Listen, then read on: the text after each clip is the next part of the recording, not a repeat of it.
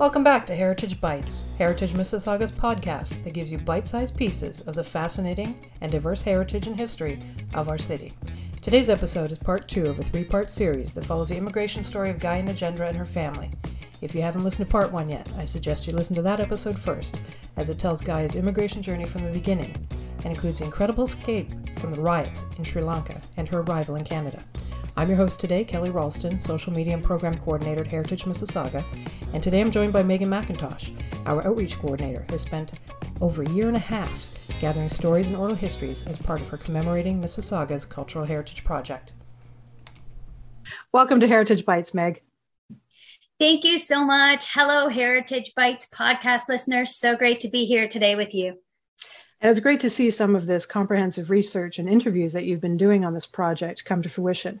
We should also note who funded this project.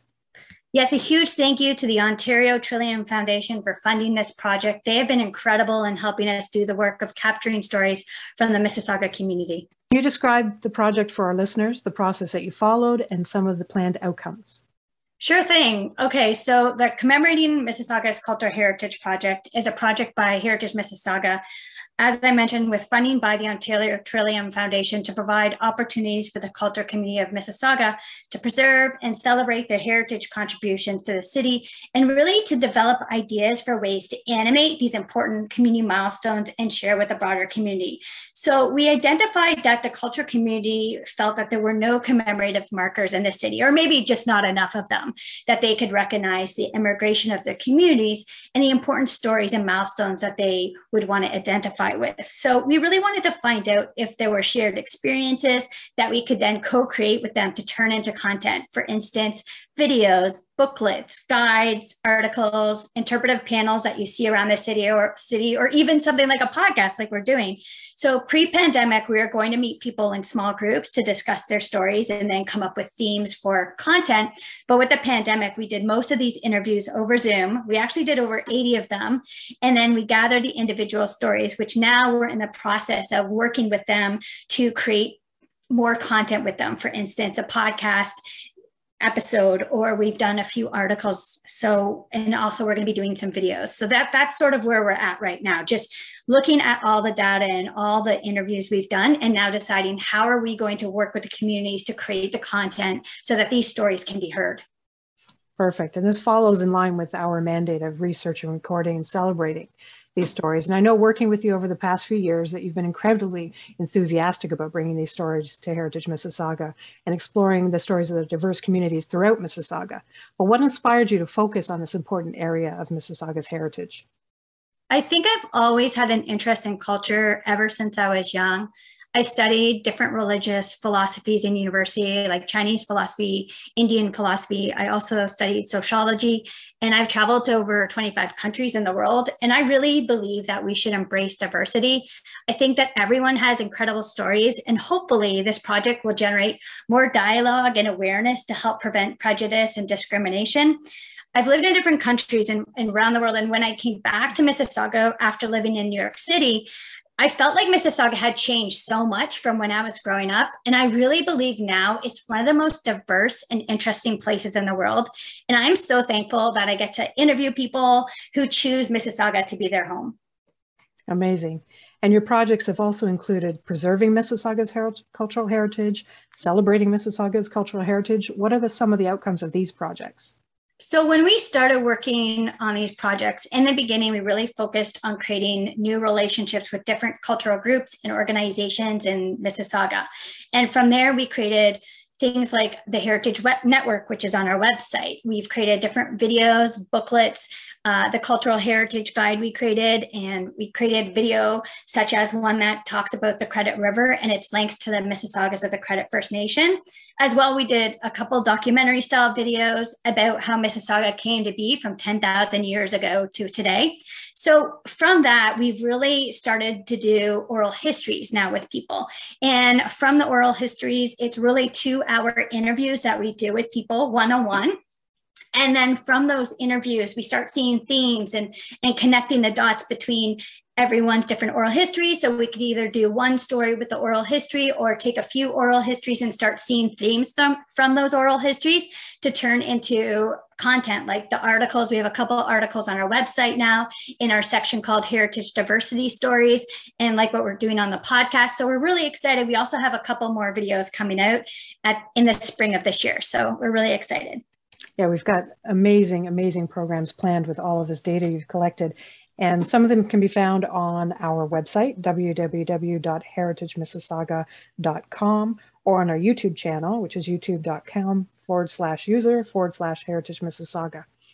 And today we're returning for part two of Gaya's story. And thus far, her family and Gaya have escaped the persecution and riots that occurred in Sri Lanka in 1983 and have arrived in Ontario and starting to settle in and learn a new language. Was there anything that was surprising to you so far in Gaya's journey? I've known Gaya for many years since I would contact her for Malton's Multicultural Festival. Every year we were doing a festival's guide and um, newsletter, but I didn't really know her background. So when I was going about interviewing people for this project, she we reconnected both her and i just and i got to know her a lot better. And i had no idea that when she was a kid she had to hide when her house was getting bombed during the 83 riots when she was in colombo and that she had to leave on the boat this huge boat ride to jaffna. So if you think about it there's so mm-hmm. many people we meet that have stories like this but unless you get to know them deeper we have no idea their trials or the trauma they've been through. And it really opens your eyes to how brave people are who end up immigrating to canada um, so going back to my Amherstburg, Ontario story. So Amherstburg, Ontario was a different experience because we did not have any people of my culture living there. So we were kind of alienated, but again, again, we had to um, go through a lot to get to where we were. And by speaking the English and adapting to the way of the towns, we we kind of got used to it and we didn't feel any more racism. And we had uh, a small community knit feeling.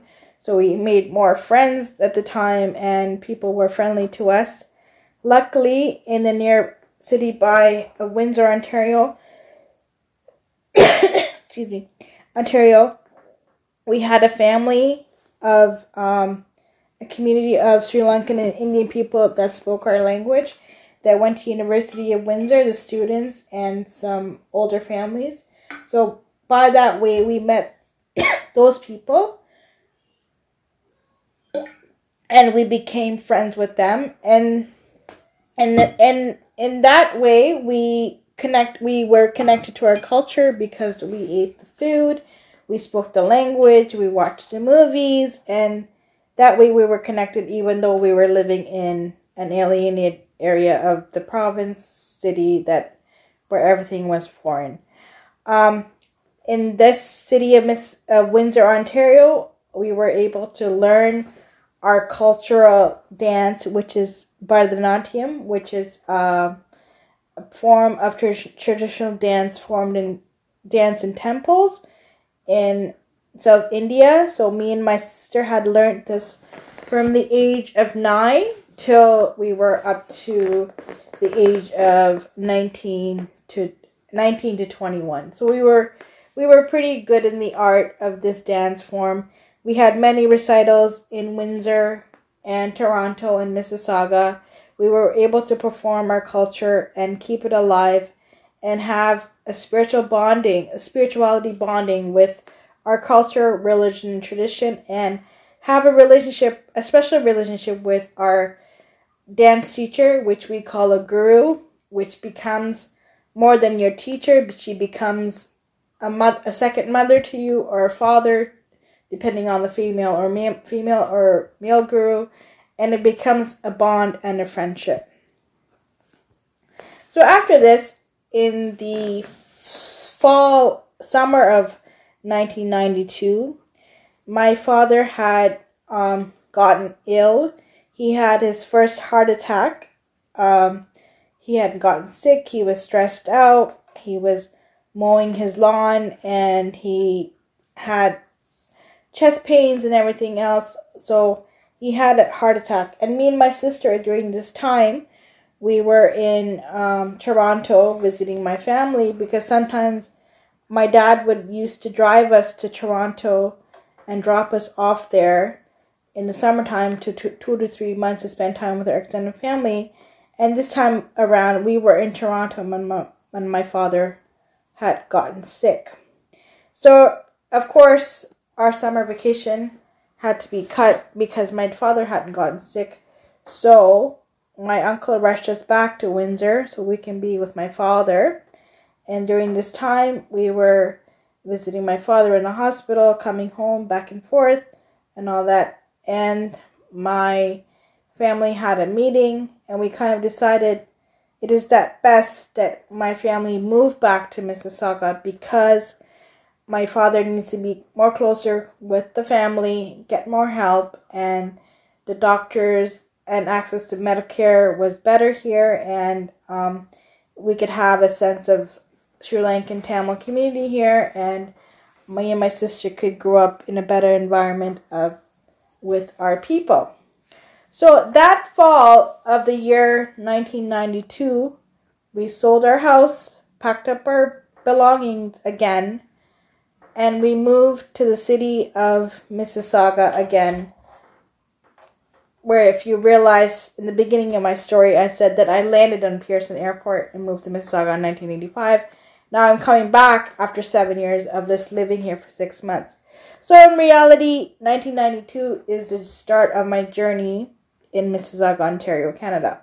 So we moved back to Mississauga, Ontario, Canada. Lived in a rented condominium at Dixie and Bloor, where predominantly the community was South Asian, and we had a lot of Sri Lankan people living in our neighborhood. So we felt at home because we know how to speak the language, we can eat the food, and we were it is and it was a sense of community. This was my first experience as a grade nine student in high school, um, and I felt that high school was kind of like where um, people didn't know that I was Sri Lankan because of the way I looked. I was kind of ostracized. They thought I was from India or Pakistan and they didn't want to accept me as being Tamil, but then I had to prove myself. Don't treat me like this. I am Sri Lankan, I am Tamil, and I speak your language. So, in that way, it was kind of hard. So, I first started to mix with other nationalities because the Tamil people did not want to hang around with me, us, because I didn't look Sri Lankan myself because I'm a bit more fair skinned than other people, and you have a little bit of the color discrimination between fair skin and dark skin between Tamils and um, and other ethnicities in the sub, South South Asian subcontinent.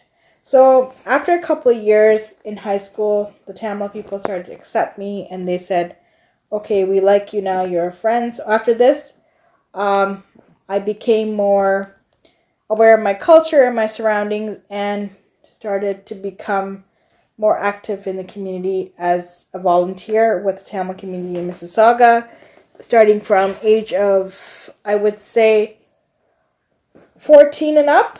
When I was in high school, my father used to take us to election campaigns to volunteer for MPs and MPPs and cultural events and everything else. So that year was the start of our volunteering plus working with the greatest Sri Lankan community in um, Peel Region and Toronto.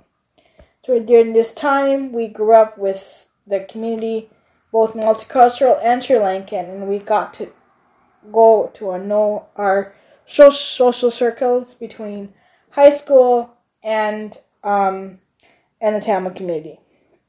After this, after graduating from high school, I took it upon myself to go study in post secondary school as um, to start to study accounting and commerce because my father was an, an accountant and I thought I would follow in his footsteps. So I started my journey in education to start studying accounting and commerce, but that did not work out for me too much because I did not like what I did. So in in between um, my schooling, I had a chance to switch my field to study social sciences because I felt more that I was more of an arts person than an economics or business major. So I, st- I switched my degree to study social science and social work. And that point on, I just geared my education and my um, experience in social work that way with volunteering and studying the education. After I had finished university, I worked as I couldn't get a job in social sciences right away. So I worked as a purchasing analyst for a telecommunications company and um, it was the corporate world. I did not like it. I was not happy and everything else. So that year, I had an opportunity to work in Sri Lanka as a volunteer with a group of students that I went to university with at University of Toronto to go and volunteer in Sri Lanka. So I was at this time, um, I was about 24 years old, and I would say that it was a first time that we went back after so many years to Sri Lanka. We went there. We did a lot of volunteer work with the um, homeless people, people who had affected by the war, children, women, um, families, orphanages, and school children, and everything else. And that gave me an insight to what I really wanted to do in my life now because my life changed a lot after this experience. So after coming back to Canada the same year of 2002, I um, went further and did my further education in community and social work and social and social work social service worker diploma with my degree from the previous years and I combined everything together and got myself a couple more diplomas to study and um, and got and started to work in the field. And in 2005, things had changed in the dyma- dynamic of the family, where there was two girls in the family, and there was pressure to get married because we were of the age and we were working, and so there was my parents had this this this pressure brought upon them by their society and their family. Oh, if you have two girls, you have to get them married off because that's how things are in my culture. So, 2005 brought on the responsibility of being a wife, and three years later, brought on the responsibility of being a mother. Well, that was an incredible episode, Meghan.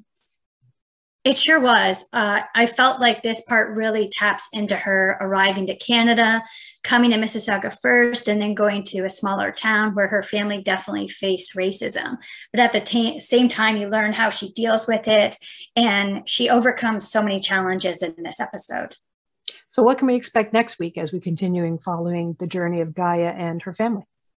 Well, I love the final episode with her because it really covers her expanding her family. You can see her really some of her losses and her experiences in Mississauga really up until the pandemic. So it's such a, a great place to learn about her and where she's at now. So, how do our Heritage Bytes listeners contact you to share their stories, Meghan? I would absolutely love more of your stories. Definitely reach out to me. You can reach me, reach out to me over email. My email address is outreach, O U T R E A C H, at heritagemississauga.org. So once again, it's outreach at heritagemississauga.org org. Definitely reach out to me over email, but if you prefer social media, you can always send us a message and it'll definitely get to me. Say you want to share your story and we can connect. Perfect. Now, before we wrap up, Heritage Bytes likes to pose three rapid fire questions to our guests. First one What does heritage mean to you? Hmm. I think heritage as the traditions, beliefs, and people that really make up the community. And heritage is really who we are. Perfect. And second question How does heritage impact or influence your life?